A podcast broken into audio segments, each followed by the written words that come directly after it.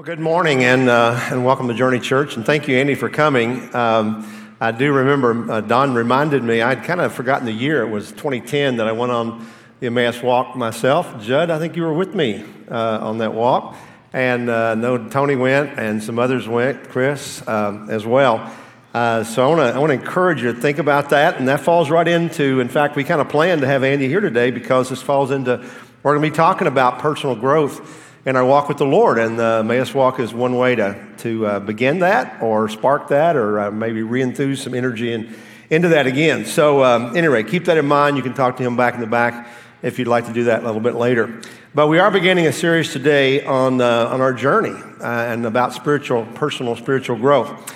Um, there was a book written in 1678, so it's been a while back. It was written by a man named John Bunyan, not Paul, it was a different guy uh, John Bunyan wrote a classic book called Pilgrim's Progress. And the Pilgrim's Progress is an allegory about the Christian life. And the main character in the book, his name is Christian, and he's burdened by his sins until he reads a book called Bible that directs him on a spiritual journey to the celestial city, which obviously represents heaven. He meets a man along the way called Evangelist who points him to a gate which he enters. He falls into a slough of despond. He's assisted back to the right path by a man named Help. He then meets Mr. Worldly Wise, who sends him to the village of morality, and there he meets Mr. Legality and his son Civility. Exhausted by all this travel, Christian gives up until Evangelist reappears in his life and directs him to the interpreter who tells him about grace. He comes to a cross and a sepulchre, and his burdens fall away. He reaches the hill difficulty where he chooses a straight and narrow path, and then he arrives at the palace beautiful where he meets discretion, piety, prudence, and charity. And they give him Christian armor, and then he meets faithful who is on the same path as himself. He goes through the valley of humiliation and the valley of the shadow of death. He stumbles into the grounds of Doubting Castle where he is imprisoned and beaten by the great despair. Then Christian remembers that he has a key given to him called promise, and that helps him escape. He is then distracted even more when he follows Flatterer, but is rescued by the Shining One, and finally is admitted into the celestial city. And I hope you kind of see the path that uh, John Bunyan writes about Christian as he has this journey. And and this classic book is just one example of a person's journey in life, their spiritual journey. You know, we believe that every person is called upon a spiritual journey. Not everyone chooses to take that, uh, to follow that call. Not everyone chooses to go. But we believe that everyone has a journey, a spiritual journey. In fact, we believe that so strongly that six years ago, we changed our name to Journey Church. That's the reason. People ask me, why did you change your name? Well, we felt like our name was a little bit long and unwieldy, but more importantly, we wanted people to know that there is a journey to follow that we're called to. Some people will not answer the call to the spiritual journey, and they will live for this world. Their journey through life will take them through ups and downs as well, but they'll have no help. Jesus will not be there for them. And hopefully, and our prayers, that many others will sense the drawing of God and will seek after him. Now, your journey and I and mine may look a lot like Christians in the book. There's going to be some ups and some downs. There's going to be discouragement. There's going to be times of moving forward. There'll be times of standing still, perhaps even times of going backwards. But hopefully, you will be persistent and you'll continue to forward movement until you too reach the celestial city or the city of heaven. You know, I really like the idea of viewing the Christian life as a journey because to me it symbolizes the natural progression of a person as they grow in the understanding of God, as they come to understand and see the world around them and what God is doing, and as they see their place in the whole uh, environment where God has put them. I love the idea of a journey. But you know what's more important that we understand that the journey is not just out there for people, but it's that our personal journey. That God has called us into a journey, hopefully toward Him, that will end one day as we see our Lord and Savior. It's also important to distinguish the difference between the journey of a Christian and what the world might call generally a New Age journey that leads to some sort of deeper spirituality. You know, a lot of people, if they ask, what, what is your religion? They will put none, but they will say, I'm spiritual. There is a, you know, there is a lot of spirituality in our world, but not all of it leads to God. Some people believe that their spirituality can allow them to choose their own path and that all paths lead to the same destination. I don't know about you, but I'm pretty sure that every path, every road doesn't lead to the same place. There are a lot of roads in this world, they all lead to different directions, and there are a lot of routes or roads that people choose to find hope, to find purpose in life, and only one of them leads to eternal life. In fact, that's what Jesus said in John chapter 14 I am the way and the truth and the life, and no one comes to the Father except through me. There is one way to the Father, that is through Jesus Christ. He is the path that we are to take. Another difference in Christianity and worldly spirituality is that the Bible actually gives us a path and steps in our journey, and the Bible teaches us that we are to be constantly growing. You know, I'm not sure that I understood that when I was a young person, when I grew up in the church. I grew up in the church uh, all throughout my life, never really got too far away. I was one of those people that was blessed and protected, but, but you know, we went to church. It was a good place that we went. We went there regularly, several times a week. We learned great things. We had good friends and family in the church, but it wasn't clear to me that a lot more was expected of me than just going to church. It wasn't clear to me that there was that God had a plan for my life or that there was something I need to aspire to, that I needed to grow. I, you know, it's just like come and do. But the healthy Christian life does have several stages, and we are expected to move on our journey just like we start the journey and we will pass certain waypoints in our life or, in our spiritual journey, and we need to grow in our walk with the Lord. In fact, not growing in our walk with the Lord on our journey, eh, eh, it, means something is wrong.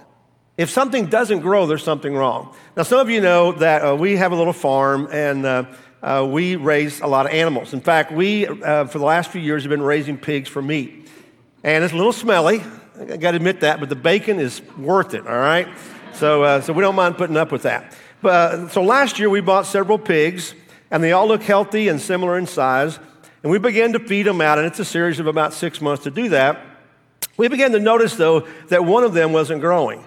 And uh, he looked just like all the others when he started, but he was not growing. He was given the same food, given the same water, opportunities, health, uh, you know, medicine, you know, worming, all that stuff. Something was definitely wrong. And at the end of the season, when it was time for slaughter, he wasn't anywhere near the size of the others, and we don't know why.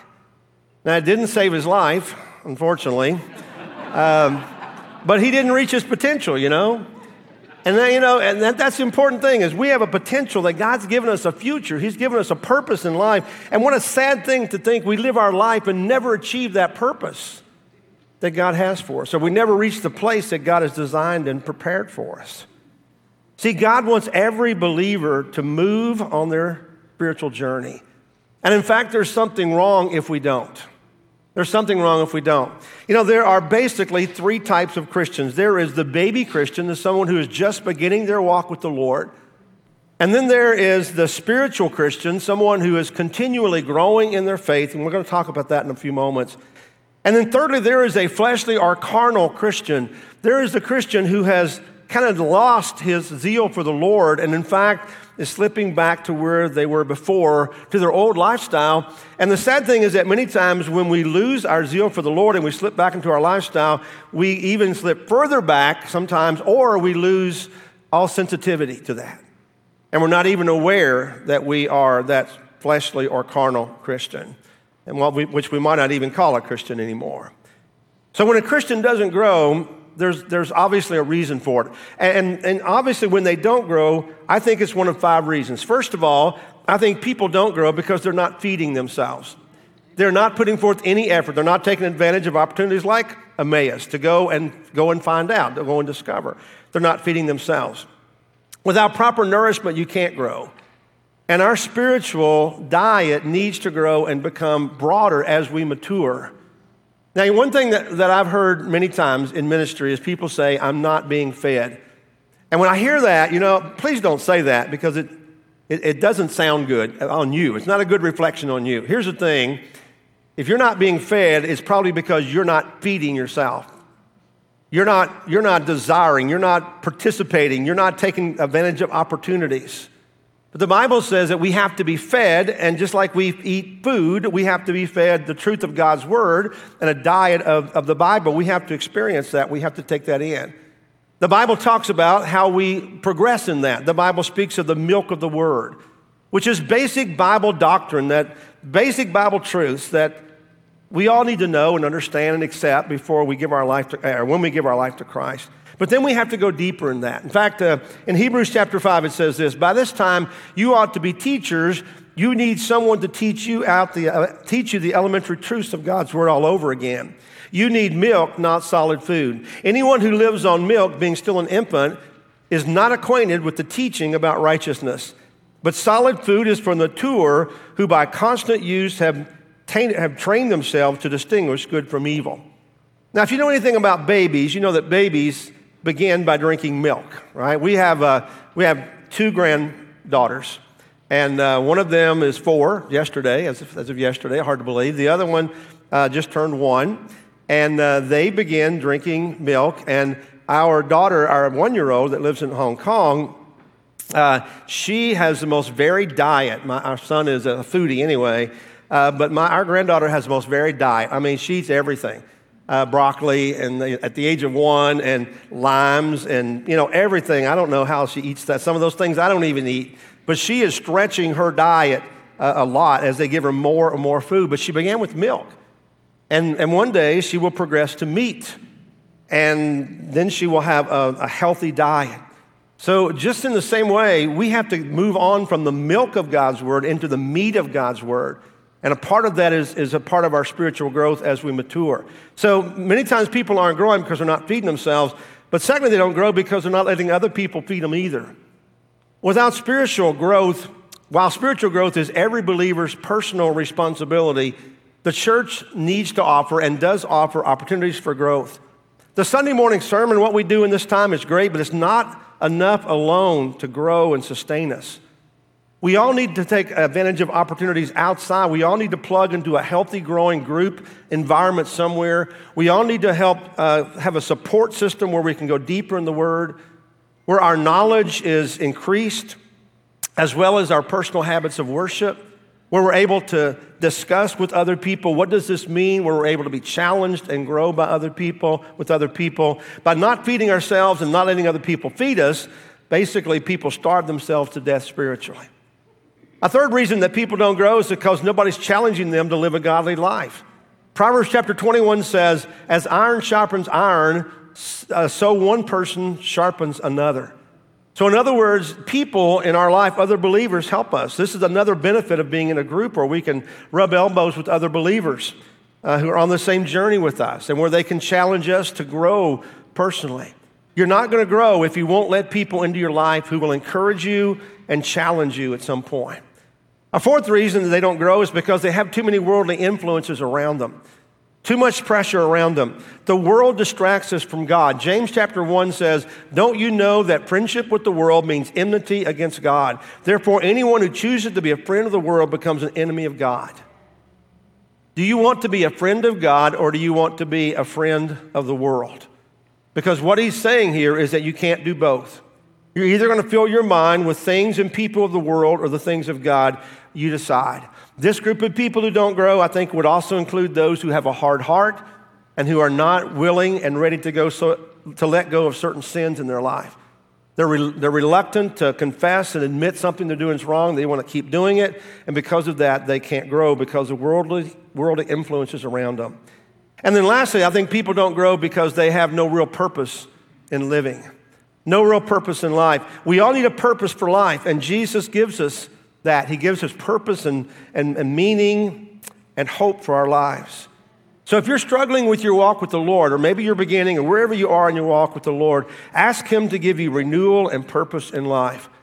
See, our faith is more important than any other area of our life, more important than anything else. But it's similar in other areas in that we'll only get out of it what we put into it. If we don't put a lot into our walk with the Lord, if we're not committed, if we're not involved, if we're not taking advantage of opportunities, then there's going to be a limited amount of, of, of change in our life and growth in our life. So the Christian life calls us to grow in our faith and to move in our spiritual journey. In our mission statement as a church is to move people on a simple journey toward Jesus. The mission, or excuse me, the motive or the reason that we want to do that is because we love God, we love people, and we want to make, be a disciple who make disciples as well. And you know, this comes from two things, two basic teachings of Jesus his greatest command, which is to love God and love people, and his greatest commission is to go and make disciples or followers of Jesus Christ. And that's what we're all about as a church. We want to make sure that we don't just come to church because we are a church and we're a gathering here, but instead that we're actually moving on our journey. We're moving people from uh, not knowing Christ to growing in Christ. And we make, want to make sure that more and more people are on that spiritual journey. And we want to encourage and support each person to, first of all, to make a decision to give their life to Christ and then to continue to move and grow. And there are a lot of ways to think about this journey, but we have a natural and simple path that most believers are going to follow. Now, I love our path, I really do. And we don't talk enough about this. Tony and I talk about this all the time that we, we need to focus on this because it's so practical, it's so simple, and it needs to be foremost in our mind when we think about our journey. And I remember about this, I remember when, when this kind of came together um, because I was in Haiti and I was on a bus in Haiti.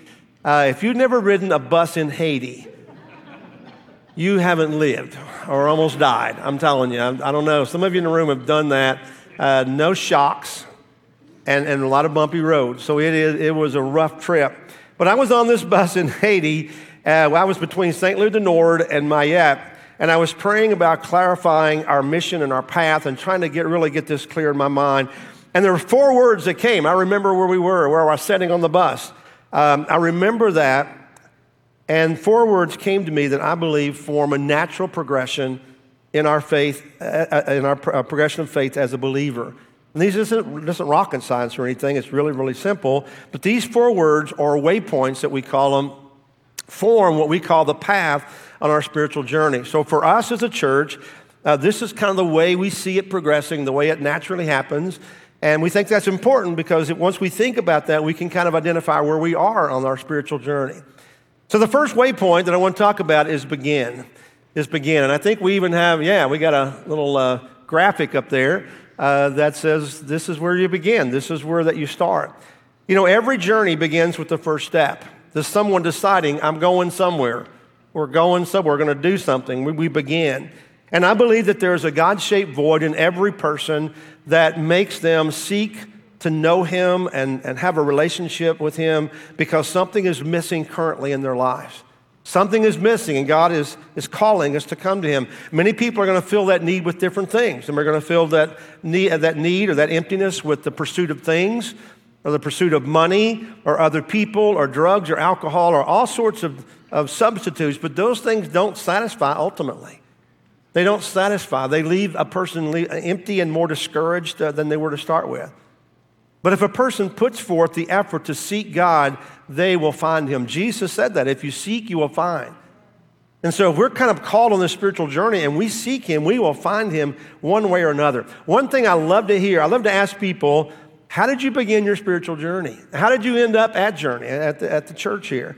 And it's so interesting. You know, a lot of times it's uh, people say, well, I had a change in my life of some sort. I decided I didn't want to live like that anymore. Or maybe it was a health scare.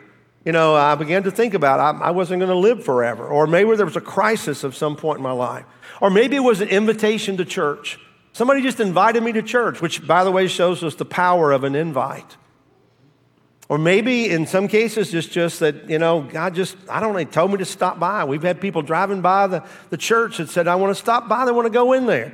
You know, whatever it is that, that you know, sparks that that um, interest or that desire or, or that drawing toward God. Maybe it's um, just some exposure to another believer or a challenge or God just speaks to them. I don't know. It's all different for every person.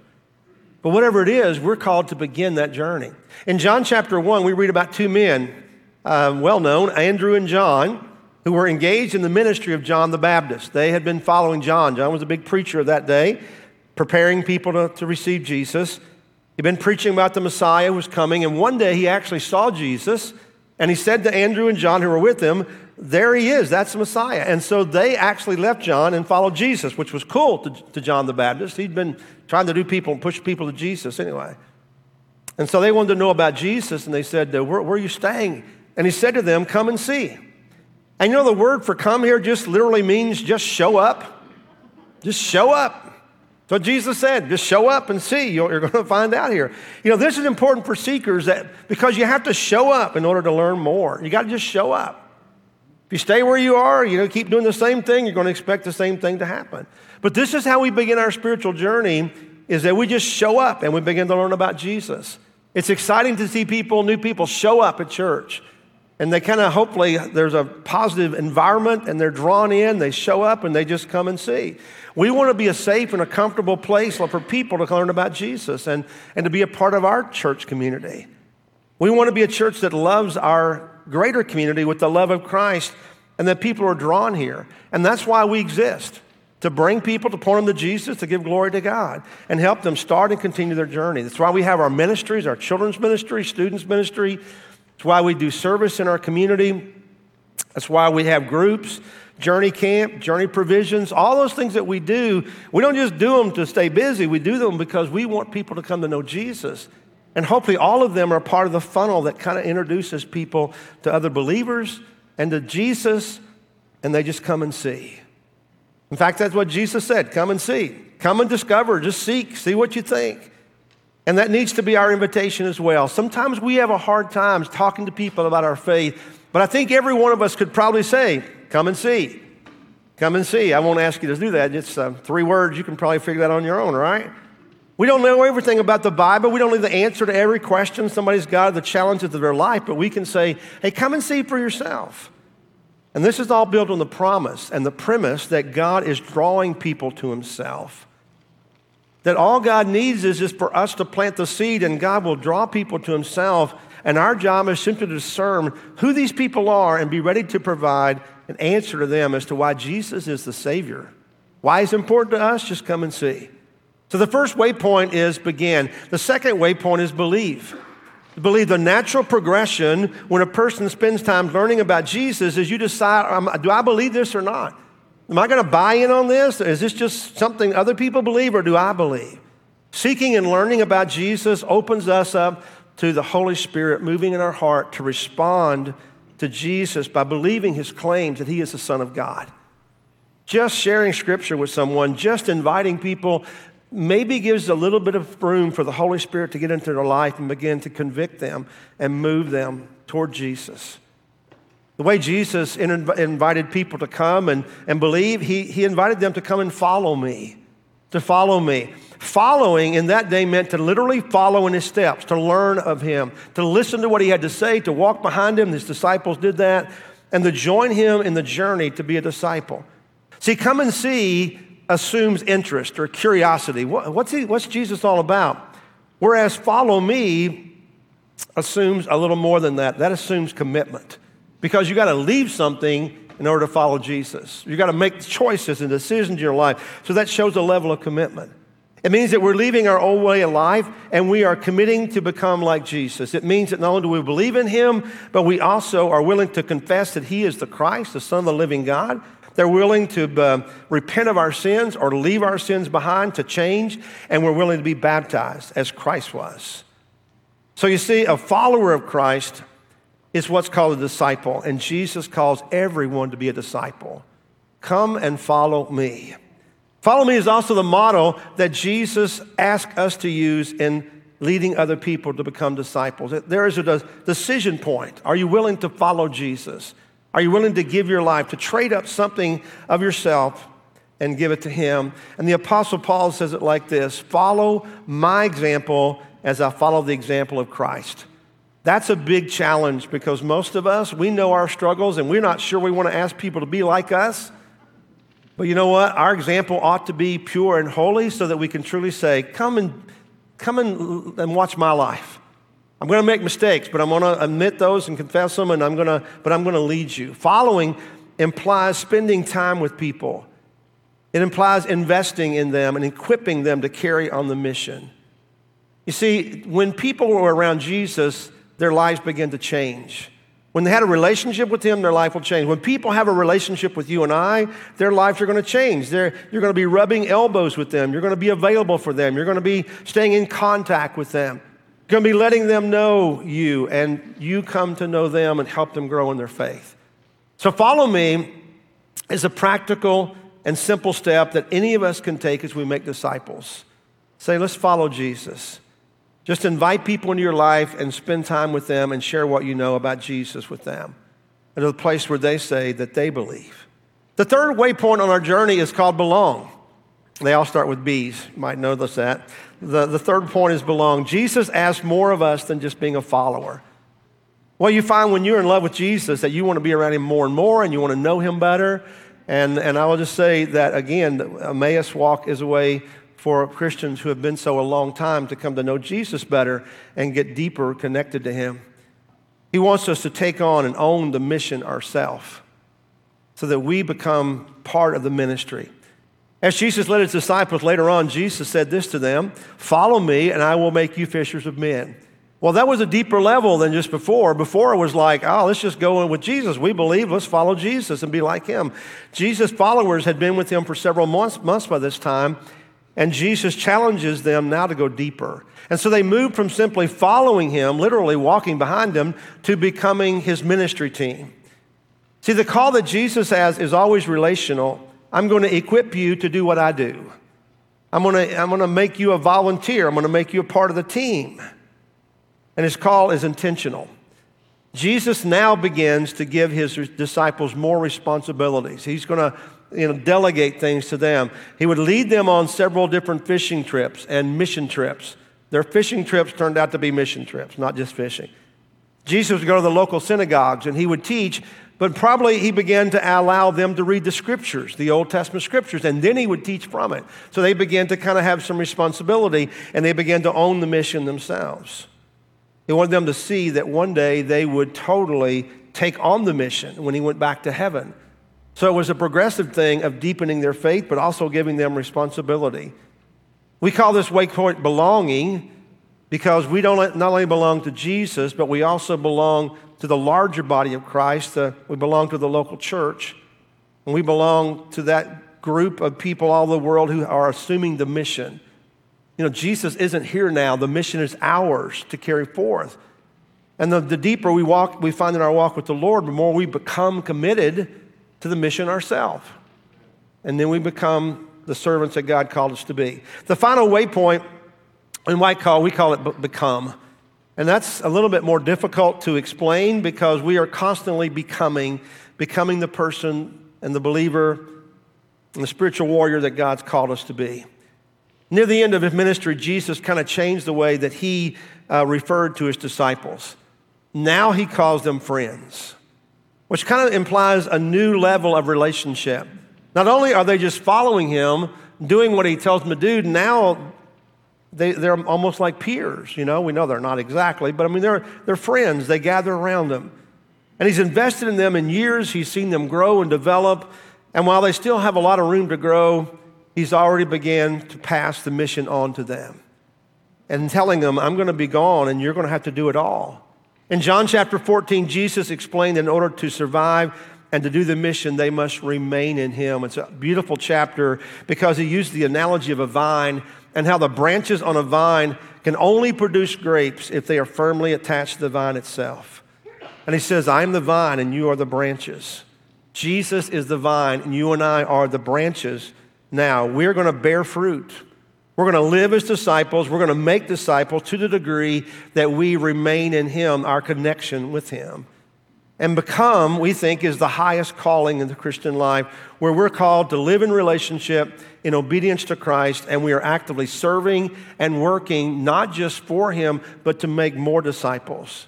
That we are re- reproducing ourselves. We're investing in people, and our disciples are in turn making more disciples. Again, I've said this before, we do that with our children. We want our kids to be disciples and followers of Jesus. And when they have kids, we want them to be followers of Jesus. I'm seeing this in my granddaughter, my, my oldest granddaughter now, as she comes to know and love the Lord and love church because our daughter, son in law are, are making disciples of her as well. So it's a continuing process, but it's not limited to our families. It's to be all around us, and, and we're to be the influence, the salt and the light that Jesus called us to be. And this is how the gospel continues to survive and thrive and changes our world. And like I said a couple of weeks ago, in our country, we're seeing, unfortunately, a decline of that. But around the world, the gospel is exploding as disciples are being made. We need to, to emulate that here. We need got to repeat that in our own community, our own world. And like I said before, Jesus' plan is that we grow in Him and that we move on our spiritual journey.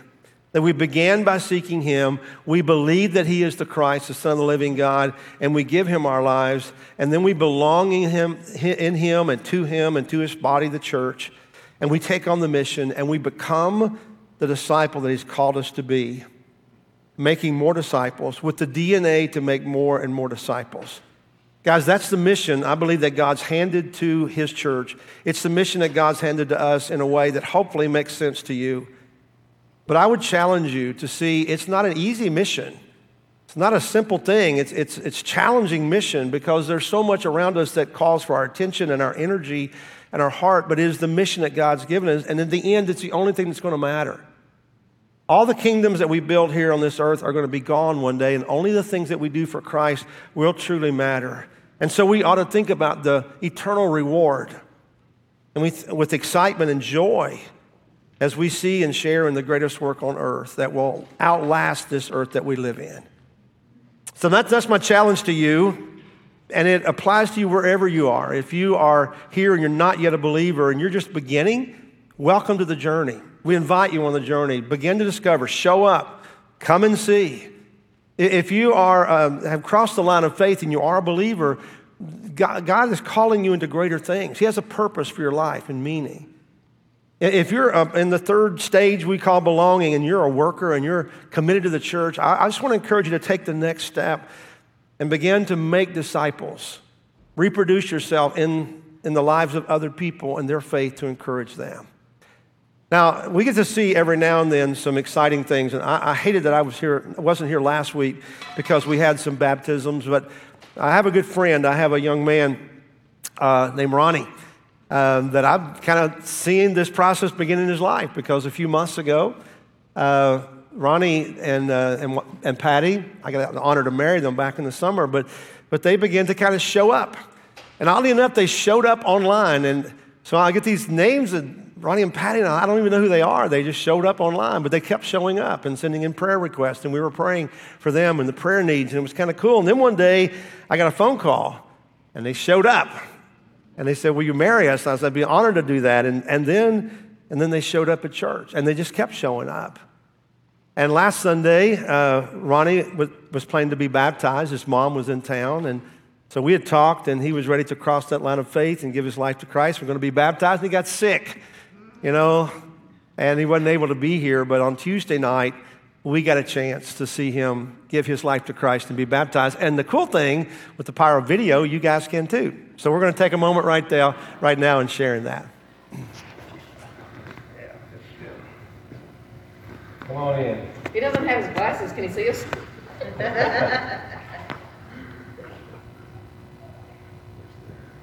All right. So tonight's a pretty special night, and uh, kind of honored to be a part of this. I know this is supposed to happen Sunday, but uh, it worked out. Everything works out. Um, so, Ronnie, we talked a few weeks ago about uh, your spiritual journey and where God was taking you. And we, said every journey has a start and a beginning. And uh, then we, uh, that's not the end. It's just like a trip starts with a, the first step, uh, then it's step after step moving forward. And so this is kind of the beginning of your spiritual journey. And I know that for some time uh, you and Patty have been seeking and searching and uh, kind of led you to where you are today. Uh, but we talked about the fact that while baptism is the most visible part, uh, really what happens in the heart uh, is more important and has to precede that. We talked about for uh, someone who, who seeks, Jesus said, if you seek, you'll find. So when you start looking, you're, you're likely to find it. And, I know you guys have spent some time just searching and seeking and investigating, discovering uh, to the place where that we are today. And so believing is the first step. Uh, repenting in the heart, we talked about that, when the heart goes through a change and, and becomes different internally. And uh, then uh, confessing Jesus is Lord. And Jesus said, if you'll confess me before men, I'll confess you before my Father in heaven. And so, in just a few moments, I want to ask you to just make a confession of faith of who you believe Jesus is. and know at the time, as you say that, that, um, that Jesus is saying that Ronnie is now mine, because he made a commitment to follow Jesus. And then, and then baptized, we're baptized to uh, identify with Jesus' death, burial, and resurrection. So uh, this is uh, kind of the part of your journey. You've arrived here, and we just go forward. So uh, first of all, I want to ask if you would uh, to repeat after to uh, repeat after me. That I believe I believe that Jesus is the Christ, Jesus is the Christ, the Son of the living God, the Son of the living God, and I accept Him and I accept Him as my Lord and Savior. as my Lord and Savior. All right, Ronnie. Because of your confession of faith, I now baptize you in the name of the Father, and the Son, and the Holy Spirit, for the forgiveness of sins and the gift of the Holy Spirit.